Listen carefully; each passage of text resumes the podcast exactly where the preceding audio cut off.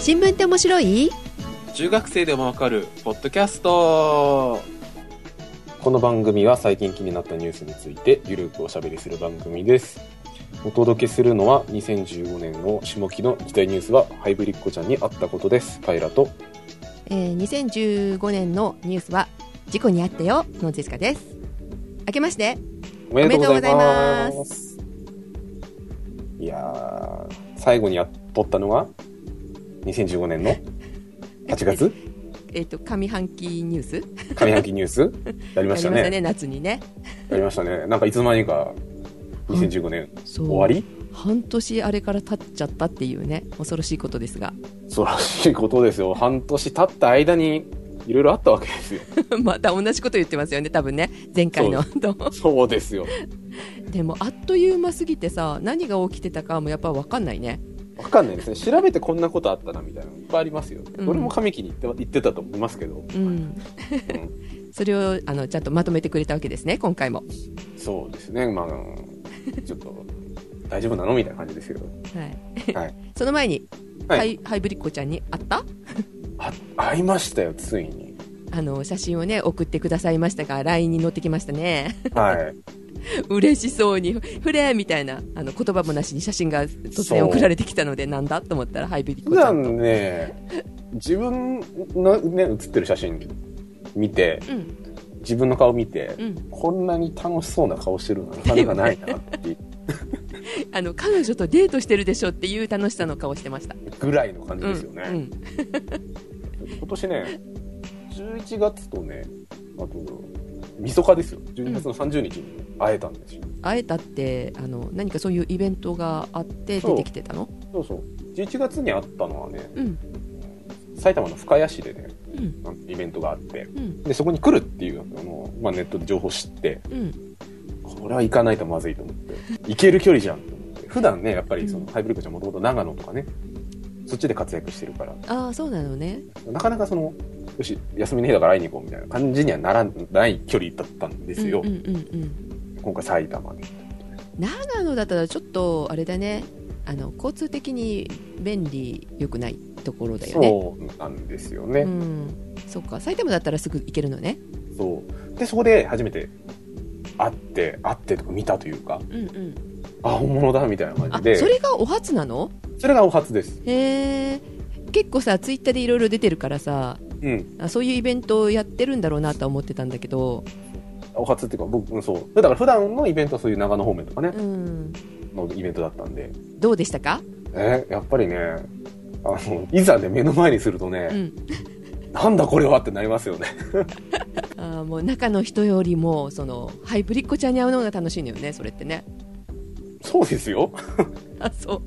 そうです。まあ、中の人でね、うん。あの、いろいろ、ハイブリッコちゃん喋れるんですけど、うん。中の人の、まあ、人格も反映されてるので、まあ、そういったところね、バリエーションじゃないですけど、うん。あの個性みたいなところももちろん楽しめますけど、ハイブリッコちゃんにもこう何体かあってこの子のファンだ1号ファウンダー2号ファンダーとかってあるわけ？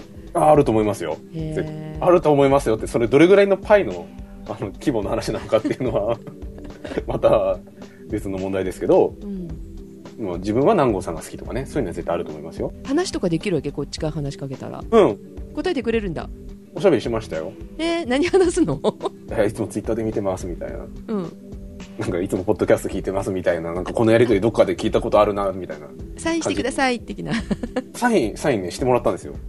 できるんだ12月に会った時にね、うん年末にあ会いに行った時は、その、ハイブレッコちゃんのうん。本拠地に行ったんですよ。うん。え遠征ですよ。うんうん。でその長野のうん。まあ中込っていうところがあるんですけど、はい。そこまで行って、うん。で、そこに会いに行って、で、うん。ここの度ね、そのハイブリッコちゃん、あの、写真集が出て、そうはい。そう、写真集が出て、はい。写真集買って、うん。すいません、サインしてください、つって。ちょっとね、自分でも怖いなってちょっと思った瞬間ありましたけど、えそうだね。あのゆるキャラにだってサイン求める人って知らないわ。サインができないですよ、基本いるキャラは。だって。うんできないよ。できないんですけど、ハイブリッコちゃんだって、人の手の形してますからね、グローブしてるから。あまあまあまあね。能力的にできるできないじゃなくてさ練習してるってことだよねきっとねでも。まあ、あのちゃんと、あの、サインをいただきましたよ。へえすごいね私たちよりすごいよ、うん、練習しないですもんね。うん、求めら求められたことは1回しかないんですけど。うん、求められてだって書けないもんああ普通にあの「ゼーシーか」しか書けないかえらみたいなね。ねええすっごいじゃないハイブリッコちゃんすごいですよ。たさそう最近 CD も出て、すごいな CD も出るし、フィギュアも出るし、うんすごいですよ。こんなにね、熱く語ってる人もいないと思うんだ、ポッドキャスト。いやわかんないよ。いるかもよ。いるんでね、いないと思うんですけどね。あの、あたかも流行ってるようにやっぱ見せかけることが大事って、あのー私の尊敬するあの、三浦淳から学んだんで、あそうなんですか。はい。流行ってるっていう体でちょっとこれからやっぱり紹介していきたいなと。そうですね。あのでもどんな活動してるのかとかさ知らないじゃん、大事だよね。ニュースを発信していくファンとしては。紹介していきたいですよ。錯覚に陥るもん。流行ってんだってねそう、やっぱりそこが、ね、そこでこう、やっぱ誤解が生まれることが大事って、これもあの、三浦淳が言ってたんでう。んあそうなんですか、そう。そう。だからこれでいっぱい広まれば、うんこう知らない人同士がう、ん、なんか出会った時に、うんハイブリッコちゃんって知ってる？流行ってんの？みたいな、な、なるっていうふうに言ってたんで、それを目指そうかな。あれでしょ？Google 検索で1位に上がってくるんでしょ？そうそうそうそうそう。流行ってんだ、みたいな。なんだこれ。まあ幸せな2015年でしたね幸せで、うん、ぼ僕はすごい幸せでしたけどね、周りの人から見て、この人幸せなのかなっていうふうに、ま、ね、判断されることはまた別の問題ですけどね。ああでもまだ大丈夫若いから許されるよ若いから大丈夫ですかねう。んよかった。うんあちょっとねジェシカがそういうような状態だったらあ大丈夫かなってあのちょっと心配させちゃそうう。変な目で見られますが、うん大丈夫大丈夫、よかった。うん、10年後そうじゃなくてあの中の人に恋してくださいそこはやっぱりあれじゃないんですかね。あの、やっぱアイドルファンみたいな感じで、そこがご法度なんじゃないのかな。そうですかなんかこの間さゆるキャラな運動会でさ、うんあってはいけないことがあったんだよねハプニングがねニュースになってたけどさはい。かけっこするとさあジェシカがやってたそのゆるキャラもそうだったけど走ったら頭止めてるもの何もないからさ乗っかってるだけなんですよね、あれ。そうそうなのでバランス崩したら頭を取れちゃうわけようん。そしたらそのゆるキャラもさ走っててバランス崩してこけたのかな？こけかけたのかな？うそしたら頭がま転がってってん。うん。でその時のアナウンスが観客の皆さん目を閉じてくださいみたいな なかったことにそうそう見ちゃいけないっていうね中の人はやっぱりねいないことにしないといけませんねまあでも、ハイブリッコちゃん中の人ありきですからね、あれ。ね。まあ喋るんだもんねそう。だからそれはねすごいね、ゆるキャラとして画期的だなって思ってるんですよ。うん何体いてもいいところがね、やっぱりね、すごいよんですよ。いや、ふなっしーとかって、だってあれ、ああの人しかできないわけじゃないですか。そうそうハイブリッコちゃんだってね、今、中の人だってに20人ぐらいいるのかな？投資で。あすごいねそんなにいるの、そう、普段ねあの、表に出てくる人はまあ、特定の人が多いんですけど、うん、その本体さえ作ればもう20人規模で活動できるわけですから、AKB より少ないじゃん AKB よりは少ない。なんだろうね、見た目は一緒ですからね。厳密に言うと違いますけど。そこでこう総選挙とかされた日にはちょっとなんか、どうすんのみたいな。でそれもなんか顔で選ぶんじゃなくて体で選ぶっていうねちょっとちょっとどうなのっていうね大人の大人のハイブリッドちゃんでね感じがうんしますけどね。はいでもそこじゃないと見分けつかないんでね。うん、今年も頑張って、はいハイブリッコちゃんを応援してください、押してきますので。うんはい。でジェシカさんに関しては、合う違いですか？感じが違うね。合うあったのはあったんですけど、あの事故にまた会いまして。なんか、うちの局はあれですよね、事故に遭う人がね、多いですよね。まあそういうあのね、ライフスタイルなのかもしれないえ違うですけど。違う違う。なんなんだそれ？いや、だからね、元からその車に乗ってる時間が長いとかさ、ああなるほどね。そういうこともあるとは思うんですけど、でも多いですよね。えっ、と2015年の初めにはあの自転車で事故に遭いましたが、そうですよね。うん、今回は、えー、と11月に 車に後ろから追突されたっていうね。車対車でもらったってことですね。そうですね。それもあの前に止まってた車にも追突しみたいなあー。サンドイッチ状態でございまして。いわゆるあれですけどね、玉突き事故みたいな。そうですね。もらい事故をやりました。でそれもあの旅先だったのよね。うん、うん。高山に向かうところだったのですね、合唱作りとかがある高山ですね。そうああそうそうそこまであと30分っていうところだったのかなはい。でも、まあ、ちょうど夕方でトワイライトゾーンですよね、一番事故の多い時間だったんですが九頭竜湖かな？はい。山道で細いところを通り過ぎてはい。田舎の町の中を通ったとこだったんだけどさはい。その九頭竜湖を通ってた時に後ろにくっついてた車がまあ本当の金魚の糞みたいに後ろにピタッとくっついてくるなと思って嫌な気はしてたんだけどさ。あ車間が近かったんですね。ぴったりくっつかれましたよ背中に。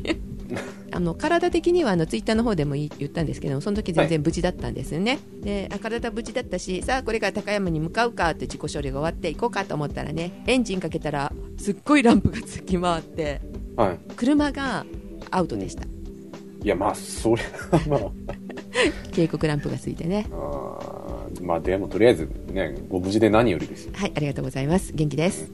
元気じゃないけどね。で多少、なんですか、やっぱりダメージはあったわけですか？いやその時はなかったの。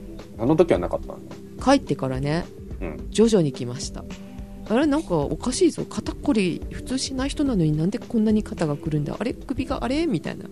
あでああの見てもらってくださいって言われたからさーはい。行ったらムチ打ちだって、あーやっぱりなるんですね。で今リハビリに通い続けておりますが皆さんもねお気をつけくださいこのお正月年末年始っていうのはねいろんな車が出てきますからね、うん。そうですね。うんゼシカさんはね、やっぱり残機が非常に多いので、ゼシカかける15みたいなね、感じですから。なんかやっても大丈夫？みたいな。なんかワンナップとか持ってるんですよね、ゼシカさん。らしいねよくわかんないけど、わかんないけど。コインを100枚貯めたらワンナップとかね。回復できますので大丈夫そう。普通の人にはちょっと真似はできないわけですよ。な感じでございますけどはい。はい、今年はどうなりますか？どうなるんでしょうね。ねまあ去年、去年っていうかね、2015年もどうなるかなって言って全然予想できてなかったんでね。はい あれですけど。来年を占う前に？前に、そう、どうなるかの前に、どうだったかをやらないとまずいなと。はいで、あの、前回の収録は2015年8月で、上半期の振り返り。はいまあなんかわかんないこともあったんで、はいまあそれは桜さんにやってもらおうみたいなね。なんかあったねそういうのね。うん、なんかありましたよね。うん、去年もそう言ってた。で、の予定で、まあ、桜さんがね、やってくれるんじゃないっていう感じで、待ってたら、ま、来なかったみたいなね。うん。いつまで待っても来ないよみたいなね。そう。なんで、はい。まず、あの、下期の振り返りからやりたいなということで、はい。まあ、前回8月からだった、8月までか、うん。だったんで、9月以降の話題にしようかなと。はいいうことで、やっぱりこう、下期もいろいろあって、うん。特にテロだとかね、あったね、そういった話題がうん。非常に多い半年だったかなという印象ありましたけれど、まず9月の話題なんですけれど、はい。やっぱりですね、なんといってもこうシリアの難民問題が拡大してきたと。引きずってるね。引きずってますね。今、どんどんどんどんそのシリアの方からヨーロッパの方にうん。難民が流れ込んでいて、うん。まあ、どこの国が受け入れるんだとか、うん。これ以上来るなとか、うんそうは言っても受け入れざるを得ないだろうみたいな形でね、うん揉めてますけど、そもそもあの、難民っていうのはどういった人たちというか、どういうものなのかっていうのは、ジェシカさんご存知ですか？遭難した人、遭難した人。まあ、ある意味、ある意味遭難はしてますよね。うんまあ、結局、あの、遭難ってことは、どっかその行き着く先があるのに行きつけてないみたいなことじゃないですかう。んうんいわゆるその、難民と呼ばれるものに関しては、国から逃れようとしてる人なんですねう。んた例えばですね、日本の場合だと日本の中ですごくなんかこう、内戦が起きて、これ以上暮らせないとかですね。うんいった場合に、どっかその違う国に行って、うんあの、その国で暮らしたいっていう人が出ましたと。うんで、そういった人たちがこう国外から脱出した瞬間に難民になるってことですね。一時的な避難、避難だかもしれないし、その行った国の先でずっと暮らすかもしれないしう、んただその元いた国を、まあ、ある意味こう捨てて、他の国に助けるを求めてる人たちの状態を難民ということで、今回のそのシリア難民の関して言うと、発端はあの2011年のチュニジアでジャスミン革命っていうのがありましたね。はい。なんかすごく前に、まあ、それこそ2011年の頃になんか取り扱った記憶ありますけど、うん。まあ、そこから始めたアラブの春っていう、まあ、一連のその革命のまあ連鎖的なうん。出来事が中東であったと思うんですけど、い。まあ、その流れもシリアの方に来ていて、うんで、まあ、反体制派と、まあ、体制派で分かれて内戦が続いていて、で、シリア、今、アサド大統領というのが政権を持ってるんですけれど、はい。まあ、その反体制派と、まあ、まあ、戦っていて、まあ、累計で17万人ぐらいの死者が出てるんじゃないのかという推定が出ていますと。うん。で、さらにですね、このシリアの国内ではですね、うん。前はあのイスラム国、イスラム国とか呼ばれていた、まあ、IS っていう人たちが活動領域を広げていると。うん。内戦と IS。で、もうほとんどこう無政府状態になってると。うん地域によっては。で、その無政府状態に耐えかねて、まあやっぱりその生活だとかね、その生活の保障もないし、子供たちで言えば学校に通えないし、うんうんたところで、その、いろんな人たちがシリアから脱出してヨーロッパを目指しています。うんというのがシリア難民ですね。で、今回その、まあ、ヨーロッパに大量の難民が、えー流入しているということで、まあ、ニュースになってて、主にそのシリアからの難民が多いみたいな、まあ、行動がね、いろいろなところであると思うんですけど、うん。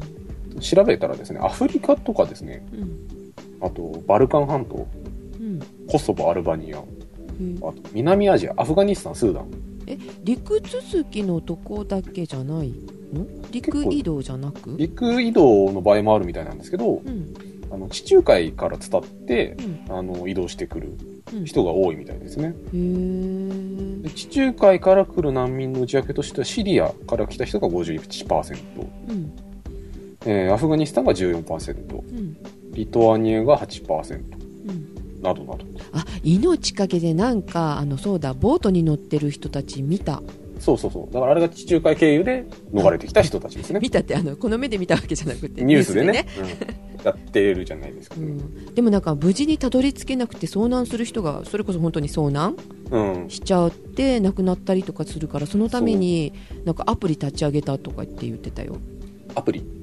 うん、難民のためのアプリを立ち上げて今ここにいるよって位置情報を教えて、あの救いに行くみたいな、あ、でも結構今回のその、シリア難民に関して言うと、うん、皆さん、スマートフォン持ってるらしいんですよね。そうそうそう持ってたの。びっくりした、そう。で、うん。そのスマートフォン通じて、うん。難民の人同士でドイツがいいとかね、うんあのうんこのこの生き方をするとドイツに行けるとか。うん。っていう情報がすごいやり取りされてるみたいですね、うん。まあ、今回の難民、はい。まあ、地中海経由はい。の難民の数なんですけれど、うん。えー国連高等弁務官事務所、うん。まあ、そういう難民問題とか扱ってる国連の部署ですね。うん。によると、えー2015年か、えー、36万5千人に達していると。でうち40%がシリアな、まあ、ヨーロッパは広いんでうん。なんと言えないんですけど、日本にいきなり30万人ぐらいこう外国の人がやってきて助けてくれって話になったらどうなるかって話ですよね。あの一都市ね占領されるぐらいの人数だそうよね。まあもちろん、多少はばらけるんでしょうけど、そういった人たちがハンガリーとかオーストリアとか、うん。そういったね、国を渡って、まあ、うんまあいろんなところに亡命はしてるみたいですけど、一番多いのはドイツらしいんですけど、うんまあそういうねドイツのその、なんか電車だとかバスだとか、まあいろんな形でその難民の人たちが、うんえーまあ移動してるらしいんですけど、うんっていうのを考えただけでもやっぱりね、大きい混乱ですよね。ね東京駅にこういきなり10万人ぐらいが来るみたいな。どうやって裁くのみたいな。受け入れ側も大変だろうけどねですね。ドイツに関して言うと、その難民の受け入れが非常に積極的らしいんですよ。偉いな。で、まあやっぱり戦前、うん。日大戦の時にいろいろね、民族主義の結果、そのユダヤ人のこうね、うん。あの殲滅とかやってた背景もあって、うんまあそういうことはちゃんとやんなきゃいけないよねってところで、あの、結構手厚いという背景もあるらしいんですけど、うん。まあ、その難民申請のあの受け入れ率が高いと、まあ、難民として受け入れてくれる可能性が高いと、うんまあ、そのう受け入れ申請を出してからその受理されるまでやっぱり時間がかかるんですよ、うん。でその間にあの住むところとかお金も支給してくれるそうなんですねドイツは、うんはい。でドイツ単体でも2015年、まあ、まだ結果は出てないと思うんですけど、うん。まあ、その推定の数字で言うと、えー少なくとも80万人の難民申請を受理する見通しです。まあ、もちろんシリアからのね、難民だけじゃないと思うんですけど、うん。それぐらいの規模感で、えー難民の、まあ、申請を、えー受理していると。うん。うん。まあ、それだけいるってことですよね。そうですね。でもですね、まあ、今回のシリア難民、まあ、のみならずとは思うんですけど、はい。そもそもやっぱりその、ドイツに来れる人たちっていうのは結構お金持ちらしいんですよ。うんうん？どういうこと？シリアの国内で言うと言っても。うんだから、国から脱出するにしてもう、ん。船に乗るお金とかね、うん。あとこの斡旋業者とかにお金渡したりしなきゃいけないわけじゃないですか。うんうんで、ドイツとかね、ヨーロッパの方入ってもそこからね、その移動手段とか使うわけで、うん。シリアで富裕層だった人たちが結構今回流れてきてると。そうだからさスマートフォンみんな手に持ってたからさ、うん。そんなお金あるんだってちょっと思ってたのよ。難民ってちょっと貧しいイメージがあったもんだからさ、そうそう。そうじゃないわけね。そう。だから、お金持ちだから、お金持ちだったからというべきなのかもしれないですけど、はい。そういった人たちが今回ヨーロッパに来てると。うーんらしいんですけれど、はい。まあそう逆に言うと、お金ない人たちはシリアの中にいざいざるを得ないというか脱、出できなずできないってことね。まだまだたくさんいるわけですよね。っていう形でですね、うん。まあ、まあシリア国内にね、まあ、その残ってるというか、うん。まあ、シリア国内の問題も、まあ、解決しなきゃいけないっていうのは、まあ、まず大前提ではあるんですけれど、まあ、今非常にヨーロッパ、EU 圏内では、えー難民の問題に苦戦したうん。2015年、まあ、特に下期って形ですね。で、まあ、難民関連で言うと、もちろんその日本でもね、そういう難民を受け入れなきゃいけないのかっていう、まあ、議論も少し出てたりはしてたと思うんですけど、うんうん。えー某漫画家、漫画家なのかなわからないですけど、まあ、そういうイラストを描いてる人たちがですね、はい。人が、あの、そうだ、難民しようっていう、あの、キャッチフレーズで、うん。まあ、そういうですね、あの、まあ、難民はこう、なんかこう、なんですか、楽楽をして、そのなんかこう、他人のお金で、うん。あその、なんか行き着いた土地で暮らそうとしてるんだ、あいつらは、みたいな、あの、メッセージ性、ねメッセージ性の、まあ、イラストを描いて非常にネットで、えーまあ、問題になってたというかうん、話題になってたっていうのも、まあ、ちょっと、あれですね、2015年9月の話題として、なんかねあまりピンとこないんだよねやっぱ島国だからさ。うん。ね気持ちが入っていかないっていうかさ。ちゃまあね、茶化しちゃうんだろうね。まあその作者なりのなんかこう、意見はあるあったみたいなんですけどあ、そう。うん、まあ、結局受け取る側の問題なので、はい。まあ、もちろんね、作者の意図も、ね、ちゃんと組まないといけないと思うんですけど、うんうん。どうなのかなっていうところですね。はい。あと、まあ、作者のね、あの、本来の意図とは違った方向にこう進んでるって話題で言うと、うん俺東京オリンピックのエンブレム問題、佐野さんの。はい、佐野健次郎氏のエンブレム問題に決着、使用中止。はっていうのが9月です。いね迷惑な話でしたね。まあでも俺関係ないしっていうふうに思ってる人がいたくさんいるから進まないんじゃないの？みたいな。気がするんですけど、どうなんですかね。今回はだからいろんな人が応募したみたいですよねみたいですね。うんまあどうやって選ぶのかなと思うんですけど。うんえー、あとですね、安全保障法案。あの、うん8月の最後のニュースで少し扱った話題ですね。うんが、9月の19日の未明に参議院本会議で可決して成立しました。うんで、賛成票が148票、反対90票。で、まあ国会の前でデモやったりとかですね。うんでね、そのね、ニュースをね、み生で見てた覚えがあるんですよ、自分。はい夜中に。うん集団的自衛権の法案が成立しましたって生中継で見てて、うんあーと思って見てたんですけど、んなんでそんな時間にテレビ見てたのかなと思ったんですけど、多分酔っ払って帰ってきてなんかテレビ見てたのかなっていう。うん。でもすごいじゃん記憶に残ってるから残ってましたね。さすがやっぱね、ちょっと歴史的な瞬間だなっていうふうにうん思ってたんですよ、みんなが。まあ、どうなるのかなと思いつつ。うんまあ、詳しくはですね、あの前回、バックナンバーを聞いていただいて、はい確認いただければということですね。あとですね、9月はですね、福山雅治さんが吹石和恵さんと結婚したと。話題になっておりましたね。どうですか？ジェシカさんどう思うの？ってツイッターでもなんか聞かれたな。悲しいですみたいなね。確かあのジェシカは福山さんファンだったので。うん、そうですよね。だ誰と結婚したんだっけ？吹石和恵さんね。何する人？あの、ユニクロの CM とか出てる人です。モデルさん？女優さんかななんか女性的にもなんかあの応援しますって彼女だったらいいみたいなことを言ってたね割とこう女性の受け、女性受けがいいタレントさんなのかなへえそうなんですね まあ、たまあ他人事ですよね。それはそうですよね。うんうん身内でもないしね。お幸せにっていうリアクションが聞きたくてちょっと取り上げました。あはい悲しい、あししまった悲しいうわ悲しいな。はい えー、続いて、結婚する10んだ月です。うん はい10月はい、はい、10月の話題です。はいえー、マイナンバーの通知カードが発送開始になりました。来ましたねそういえばあ、来ました。えカルボン来たでしょ？あ、来ました、来ました。であれした？もうなんだっけ？通知カードを持ってなんかカード発行ね。うんそうそうそう、ま、まだやってないんですよ。あれどうなんだろうねと思ってしかもまだしてないんだけどさまあでもあの、ペラペラ持ってるよりはなくさなくていいのかなとは思うんですけどね。はいでもまあこれがね始まったのでまあ仕事は大変だよねですね。ねいろいろね、会社の中の管理だとかも変わるし。提出しなきゃいけないでしょ？会社的にも自分そうのそうそうそう。会社員の申告しないといけないん方たちはだよね。その管理本当大丈夫かっていうねね。健康保険のナンバーだったっけなんだかなんか管理漏れましたよねこの間なんかやってましたね。そういう管理もできないようなところもありますからね大きい国でもねみたいなそうそうそうそう。マイナンバー大丈夫かって思いますけれどまあちょっとね、あの、もまあもらった途端に不安になるっていうね、なんかその、もういっそくれなきゃいいのにみたいな カードが来つつ、はいあと10月はですね、TPP が大筋合意になりうんうんました。ううんん。まあ、これもなんか以前に取り上げた記憶がありますよね。ねこの話題をやってますしねやりましたっけね、はい、はい。なんでバックナンバー聞いてくださいっていうすごいひどい、ひどい投げ方。丸投はい。げはい、はい。あと、第3次安倍内閣が発足しました。はい9人が留任、8人が初入国、平均年齢が60.1歳。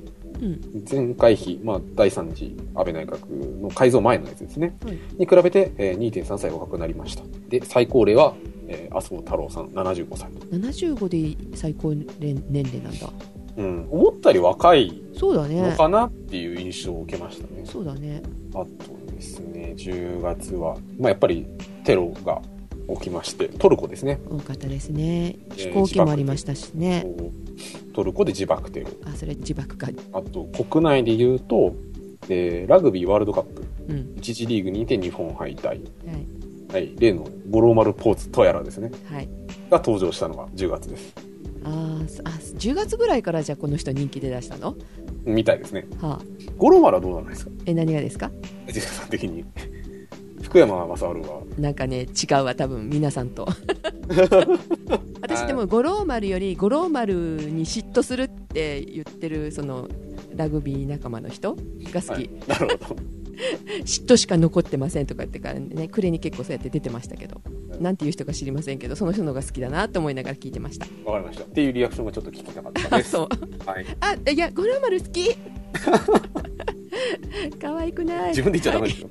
あとですね、は10月の21日はですね、映画バックトゥーザフューチャー2で示されたえー30年後の未来当日ということで、関連イベントがうん。開催されました。賑わってましてね。ツイッターでも結構そういう話出てたんで。2015年のね、あの第1回のバックナンバーでもね、あの2015年はこんな年ですっていうので、ねまあ、バックトゥーザフューチャーの年になりますみたいな感じでね、うん取り上げましたね。デロリアン乗ってる人とかね結構ね出てましたね。そうそうそう。あの、ドクとマーティの本人が出てきたりとかね。1000万ぐらいするんだってね。デロリアン、うするな。どうよっていうね。どうよ、はいみたいなね。はい。はい、あと10月はですね、うん。安倍首相が中央アジアを歴訪。うんうんやことで、あの、なんとかスタンみたいなね、ああいうちょっとこう日本の馴染みのない国を、えー安倍首相が回りまして、うん。えー主にあの資源関係の外交ですね。はい。あと、まあ、テロ対策ですとか、うんえーインフラに関する、あの、協議などを行いましたと。はい。やっぱりあの中央アジアってこう全然馴染みがないんじゃないですか、日本的に。うんうんうん。でもやっぱりこうガスとかですね、石油関係の、まあ、資源関係が非常に充実しているそうなので、うん。まあ、あの国、あそこら辺の国と仲良くしてると、うんうん。まあ、そういったところで、えーメリットがあるみたいですね。大事ですねそういう外交は、そうですね。やっぱり日本資源がないので、うん。そういったところは大事にしないといけないで、えー11月に入りまして、うんロシア、ロシア機が墜落しました。あこの時かそうです。さっきジェシカさんが言ってたやつですね。ん確かエジプトかな、まあ、これは、えー IS のテロなんじゃないかといったところで、プーチンですね。うんロシアのプーチンが、えーむちゃくちゃ怒ったと。ところで、まあ、ここからですね、あのー、ヨーロッパ各国のですね、あのー、IS に対する、こう、なんですかね、活動が活発化して、うんまあ、フランスがシリアを空爆したりですとか、まあ、ロシアが、えー空爆をしたりとか、うん。まあ、そういった形で、まあ、イギリスなんかもね、まあ、12月に入ってからですけど、シリアの空爆を、まあ、決めたりですとか、うん。いった形で、まあ、国際社会が IS に対しての、えー動きをちょっとこう締めてきたと、うん。まあ、いった時期ですね。あとですね、えー、11月、はい。まあ、ちょっと柔らかい話題なんですけど、はい。えー三重県志摩市、スペイン村の島ですね、うん。の公認アマキャラ、えー海海の女ですね。はいアマちゃんのアマです。またゆゆるキャラ的な？はい。青島めぐの公認撤回へ。何？アマさんの、まあ、アマさんですよ、のキャラクターなんですけど、うんうんえー一部団体からですね、はいアマとしてふさわしくない、ほあまりにもちょっとセクシーすぎるうあそんな感じの子なのねと。はい。として、公認撤回の署名が行われていて、はあまあ、公認から非公認キャラクターになりました。へ よくわかんないねそんなのいいじゃんみたいな。まあ確かにね、国市が公認するべきなのかどうかっていうね、話になっちゃうとこう、言い返せないところはありますけど、まあまあどっちでもいいけどさそのふさわしくないってどういうことってどういね。うねうんきっとあのすごいセクシーであの魅力的なのでちょっと嫉妬してるみたいなねいや、まあそういうね、持ってる人もいるかもって思っちゃうじゃないですか。うんまあでもハイブリッドちゃんなんかね、どうよみたいな。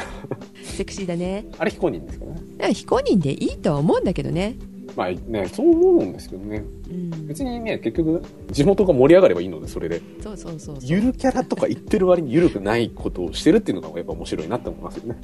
そうですねあと、11月の話題で言いますと、中国と台湾の首脳が会談しましたと。うんで、もともと、まあ台湾問題もね、学生があの国会議事堂に閉じこもってみたいな時にうんうん話題で取り上げた記憶があるんですけど、はいまあ、もともとその中国と台湾一つの国だったのが、えー共産党と国民党が分裂して、うん国民党が台湾に行ってから、えーまあ、分裂をしていると。えーその分裂した1949年以降初めての、えー首脳会談になりましたと。はいいうことで、まあ、これもね、取り上げた記憶ありますけど、中国大陸と台湾はもともと一つの中国に属しているっていう、まあ、認識自体は92年から、うん。えー一応お互いに持ってることになってるんですけれど、うん。まあ、その認識をまあ改めて共有しましたと。で、会議の場で面白かったのが、はい。まあ、台湾だと一番偉い人総統って言うんですよ。うん。で中国は主席ですか。はい。なんですけど、お互いにですね、総統とか主席とか言わずに、なんとかさんえー個人的に合ってるみたいな感じだね。そうです。やっぱ肩書きで呼んじゃうと、お互いにその中国なりね、うんえー台湾中華民国をまあ認めてるみたいな話になっちゃうんで、まあそういった気遣いをしたりだとか、はいあお互いにこう利害関係のないシンガポールでやってみたりとかうんいう、あの外交努力があったみたいですね。でえーあと11月ですが、ええー11日に、えー半世紀ぶりとなる国産旅客機 MRJ が初飛行。ああすごいおーって感じですね。えカエル君飛行機好きだからうん、おーと思いましたよ。ねでしょおーと思ったんですけど、う、うん、忙しくて、あんまりこうニュース追っかけられてなくて、あそうなの？ニュース見たら、あ、飛んでるとか思って。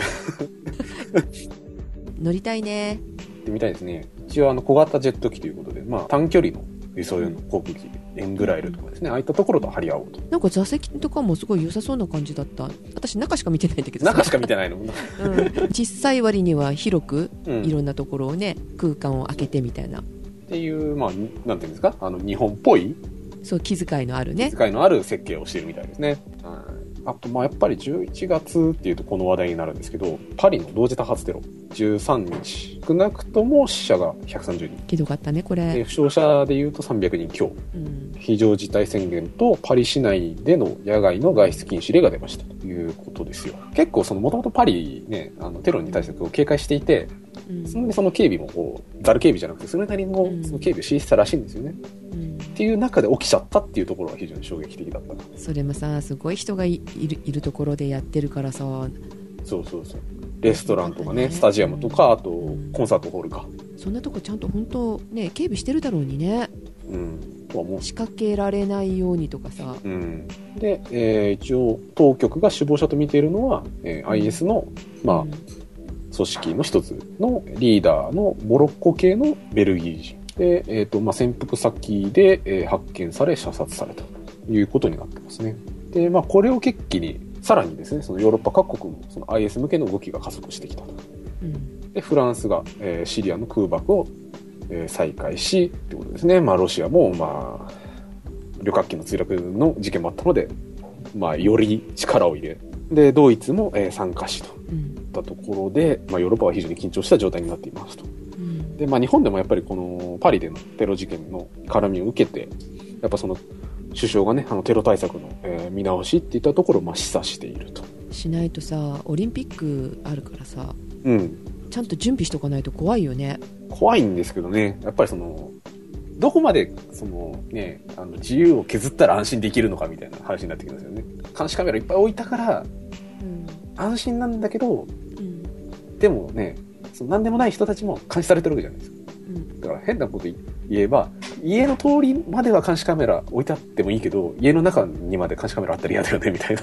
それは嫌ですけどね。で どこまでやんのみたいな。あと、あの、共謀罪はい。の議論が前にもあったみたいですけどね、ちょっとこう再燃し始めたと。うん。共謀罪っていうのは、共に図る罪と書いて共謀罪はい。なんですけど、うん。普通、あの、犯罪ですね。あの物を盗んだとか、うんえー人を殺したとか。で、過去形じゃないですか。はい盗んだ、殺したじゃないですか。うんうんなんですけど、この共謀罪に関しては、例えばその大規模なテロですね。はいえーどこそこを爆破するっていうところで、あの、うんそれを犯罪とみなして、えーその容疑者を確保できるっていうやつなんですけど、はいそれってそのどこまでね、あの、行使していいのかっていうか、んその国の権力としてね。うんだってその、や、やるぞっていう時点で捕まえちゃうと、うんね、まあ多分、ね、よく言われるところでは言論自由みたいなところだと思うんですけど、うん。まあそこら辺のこうね、かあのー線引きというか兼ね合いとかってどうするのっていう話が出始めてますね。あと11月の話題で言いますと、まあいい話題で言うと、H2A ロケットの打ち上げが成功。うんうん商業 S の国産ロケットとして初めての打ち上げ成功例に。いいね空に飛ぶものがさ頑張ってるね日本頑張ってますね。そうですね。残念な話題としては、水木しげるさんが亡くなりました。93歳。あんまでも長生きされましたねうん。そう。米子行きましたからね。あそうですねうん。シゲルロード行きまししたげねるロード、そうそう。ああ、しげるロード行ったなって思いながらニュース見てました。うんまあ、11月こんな感じですかね。もう、あっという間に11月終わって、もう12月なんですけど。はい12月はね、まあいろいろあって、まあ年末っぽい話題はちょこちょこありましたね。うんうんえー新語・流行語大賞。何だったの？全然そういうの追っかけなかったわ今年はですね、爆買い。ああ中国人のはい。はい爆買われなんじゃねえかって話なんですけど。日本当だねうんあとですね、これね、うん全然ピンときてないんですけど、トリプルスリー。トリプルスリーってあの BWH みたいな いや、なんかそういうんじゃなくてね、なんか、野球用らしいんですよ。よくわかんないやねわけわかんないですよね。なんでこれが流行語になってんだってなるんですけど、なんかその、なんかあの偉大な記録みたいですね。あの野球の。なんかその、ななんとかとなんとかとかんとかで、なんかそれをこう、なんか同時にその記録達成するとトリプルスリー、トリプルスリーみたいへえあそうなんですか、な。はい。で、はいその、でなんで調べてないかっていうと、野球のルールとしては、打って右に走るぐらいしか知らないので、なんかねこれ調べても無駄だなと思って調べてないです。はいえーっとですね、はい年間トップ10ワードには、五郎丸、ドローン、毎日シューズを履いてます履いてますよ履いてます。なんかギャグですよ、お笑いの。あとですね、あの、まあ、佐野エンブレムとかですね、ああはいえー学生だ、学生団体シールズ。でも、うんまあ、主催してた学生団体ですね。えー、かっこいい名前ですねかっこいいんですけど、なんかちょっと滑ってないみたいな、うんあの、評判なんですけど、あとこう、うん安倍政治を許さないっていう共産党のスローガンとかですね、うん。っていうのが出てたらしいんですけど、うん。やっぱりね、流行語大賞にね、そういう政治関係をね、絡めない方がいいと思うんですよ、個人的に。うん。そうだね。もうちょっと軽くとあとあんまりそういうことで影響を及ぼすようなこと言っちゃいけないかもね。まあ、ね、これユーキャンがやってるんで別にいいんですけど、なんかどっちかの肩を持つわけじゃないですか、少なくともね。まあそうですねそういう安倍政治を許さないっていうワードがニュースに流れるわけじゃないですか、選んだらう。んうんうんそれどうなのっていう話ですよね。はい、うん。あ毎日修造毎日修造、うん。はいあの会社の人のね机の上に何人か置いてる人がいるから、何人もいるんですか？うん、これを真似して毎日なんとかっていうのを作ってる人がいらっしゃるそうですね恵比寿さんだったかな毎日恵比寿とかなんかやだな、それ。気が病みそう。でもすごいこれで儲けたらしいね修造さん、ね修造、修造儲かってるんですよ。出そうかうちも毎日ゼシカ。ジェシカはちょっと売れないと思う いや、一部の熱狂的なファン。一物じゃダメじゃん10人しか買わないみたいなまあ、あとあれですかね、12月、えーまあ、そっち関係で言うと、あの今年の漢字が安い、安心の安になりました。安保の安ですね。うんうん不安の安とかですねうん。うん不安の方になしちゃうの安心じゃなくてそう。ま安いか株価は上がったのにな。あ、高いのもいいんじゃないかみたいな。そう2万円台にねまた上がったからよっしゃーっていう感じでしたけどね。うん。はい。ああと、12月でちゃんとニュースっぽい話題と言いますと、はい。軽減税率はい、の話題ですね。うんうん。自民と公明が軽減税率の案に関して、えーまあ、合意をしましたと。で、まあ、そもそも軽減税率って何ですかと言いますと、い。えーまあ、これ消費税の話題なんですけど、うんまあ、消費税ってね、あの、どんなにそのお金を持ってる人でも貧乏な人でも、あの、物を買った場合に、まあ、今だと8%が、の税金が関わるわけじゃないですか。うんうん。で、まあ、考えたときに、金持ちの人は別にね、うん。払うの苦じゃないと思いますけど、うん。お金持ってない人にとっては、その金持ちな人に対して、これちょっと不公平なんじゃないかっていううん。疑問が生まれますよね。そうですね、でこういうの、その、逆進性っていうんですけど、うん、逆に進むってかっていう。だからその貧乏な人ほどあの税金がきつく感じるっていう話だよね。うんっていうところを解決しようじゃないかとところで、うん。えー食料品だとかの生活必需品に関しては消費税を軽減しようっていうのが軽減税率ということで、ヨーロッパとかですね、まあ、多くの国であの採用されているシステムで、まあそのまあ、税額を減らしましょうだとかですね、うん。半額にしましょうだとか、まあ、いろんなそのシステムがありまして、例えばですね、カナダのシステムで言うと、ドーナツをですね、買った場合、ここまでは軽減税率の対象です。ほそれ以上は対象外です。う それどうだ？うんはい。ね。うん、フランスだとマーガリンは軽減税率だと、いい。バターだと普通に税金がかかりますとか。ね。とはい。こんなめんどくさいの日本でどうやってやるんだよって話じゃないですか。で、それとすねまあいろいろちょっと考えることがありますが。はい、なので、すごい揉めてたので、うん。でこれがその12月の12日に自民と公明の間でまあ合意が成立しましたよと。はい。ところで、えー今回はですね、お酒とうん。外食を除いた全食品を対象。うん。なので、生鮮食品だとか加工食品うん。に関して軽減税率が適用されますよ。うんうん。でこれに関して言うと、まあ、今度、えー税率が10%になるんだけれども、うん。生鮮食品と加工食品に関しては8%据え置きですと。でも外食もさあの安いやつにかけるのはどうよって感じだよね。すき家とかさ。まあね。ね。あと、こう、グレーなものってどうするの？っあの、うんパパン屋さんのね、あの、イートインは、あれは加工食品なんですかとか、あの、外食になるんですかとか。外食もだからピンキリだからねそうそうそう。まあ、そういった線引きがまだ、こう、グレーなものがたくさんあったりとかですね。うんうんあと、まあ、レジのシステムにしたって、その17年の4月からうん10%になるので、うんそれまでにそのシステムの整備をしたり、これから大変な状況になるのじゃないのかな。そうですねシステムの人たち大変だね大変ですよね。うん会社のね、そういう売り買いのシステムだとかも、それを、まあ、そういう食品だとかね、絡んでるところだったらうん。あるでしょうし、揉めております。はい。あとですね、まあ、かこれは軽く、ちょっと流す程度になってしまうんですけれど、はい。夫婦別姓を認めない民法規定に関して最高裁が合憲判断を下した。あーはいはいですね。あと、女性のみに課される再婚禁止期間。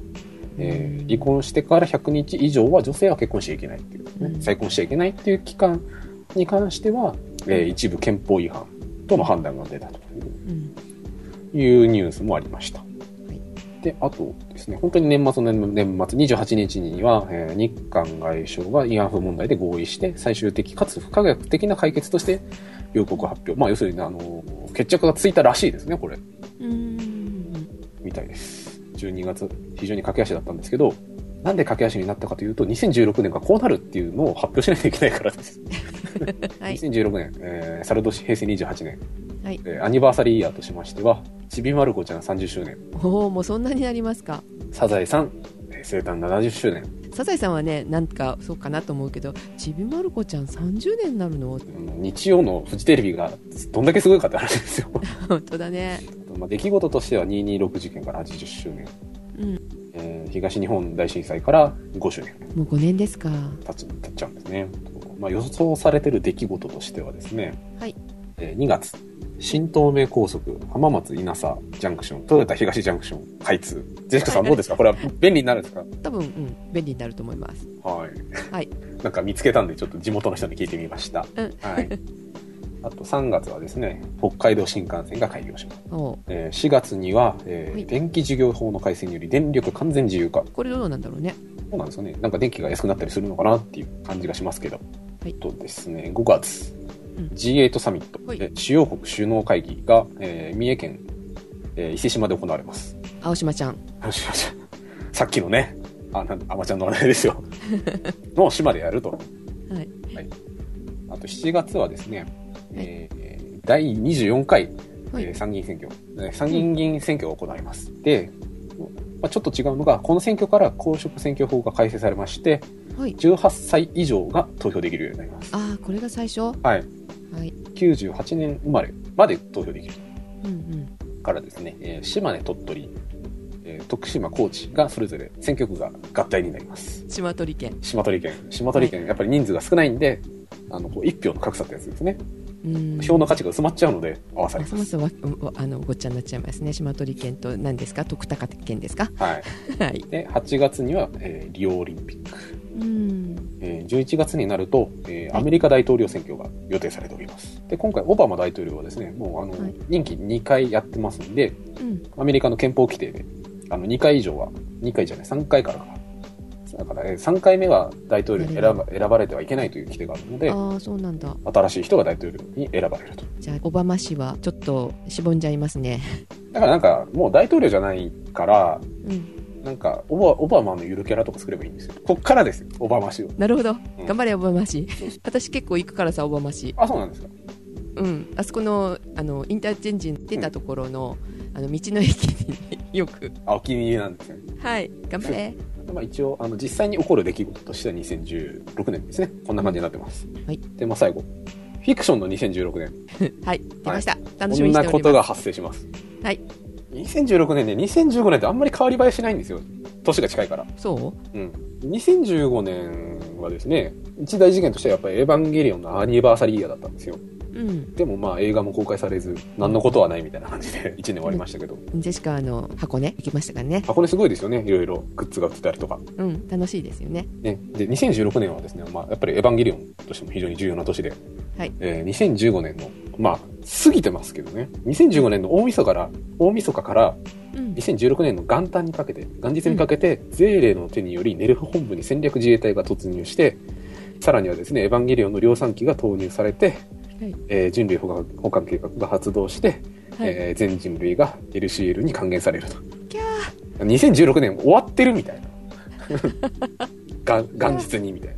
新宿とアスカがひどい目に遭う年ですね。重要な年じゃないですかはい。エヴァンゲリオンの旧劇場版の一番最後の話ですね。はいあとですね、2016年はですね、アトムとですね、鉄腕アトム、あと逆転裁判、なんか非常に目白押しです。かなり年数は離れておりますけれどねあの、うん公開されたっていそううか。これこう同時代なんだみたいな感じですごい面白かったんですけど、鉄腕アトムで言うと、はいえー第6回赤道レースが開催されます。で、えー白い惑星号が優勝する。はあこれはいい話なんですよ。あとですね、えーうん7月、お茶の水博士がはいロボット宇宙艇を開発するが、レバーロボットが失踪。はうん、これもいい話です。あはい ピンときてない。よくわかんないどんな事件なんだろうじゃない二つ、二つもね、すごいあの印象深い回なんですよ、個人的に。うーんあと逆転裁判で言うと、はい5月になるほど隆一が弁護士になります。ああそうなんだ なるほどくんが蘇る逆転第1話。うんで、9月5日、綾里千尋が殺される。あ そうはい。えー、迷いちゃんのお姉さんですね。はいえーなるほど隆一の師匠。懐かしいなはいえー12月、えー、なるほど隆一物語の中核を担う DL65 事件を解決。えー、どんな事件だったっけ？うん、ちょっとピンときてないんですけど、うん、うん。まあ、非常に重要な、あれですよね、逆転裁判の蘇る逆転。だから、あの一作目のストーリーが今年、2016年の内容なわけですね。うん、あ千尋ちゃんってあれだっけ？占い師みたいな人だったっけ？なんか。お姉さんのことです。あそれお姉さんか、はい。あーはいはい。そうです。っていうことになってます。はい楽しみですね。楽しみで、楽しみですけどね、もう、2016年元日に終わってますからね。そうだねエヴァンゲリオンが一番気になるのに終わってるのか全人類が LCL に還元されてますからね。もう終わりですよ。でもさこの辺の話ってまだ覚えてるじゃない？エヴァンゲリオンの話とかさうん。でもそのアトムの話題って全然わかんないんだけどさよくお覚えてるねっていうか、まあ、最近見たんだろうねきっとねカイラ君はね、まあ、漫画読んだんですけど、うん、うん。ちょっと見直さなきゃなって思いましたけどいい話です。気になるよね聞いてる皆さんもね。ちょっと読んでみましょうか。え、知ってるよみたいな人が多そうですよね。えー、そう？怖いなそれ、まあ。今年はじゃあそういうことも楽しみながら楽しみながら。はい。まあ、引き続きね、あの、まあ、どんな感じでこう収録が、あの、収録の感覚というかね、回数になるかわからないですけど、間私あの年賀状で今年は頑張るからね皆さん協力してねっていうような 年賀状を送っておりますのでね、はい。カイラ君よろしくお願いいたします、はい、よろしくお願いします。はい、では皆さんもお楽しみによろしくお願いいたします。引き続きよろしくお願いします。では。はい、えー、お届けしましたのはカイラと、ジェシカでした。それでは皆さん、いってらっしゃい。いってらっしゃい。今年もよろしく。お願いします。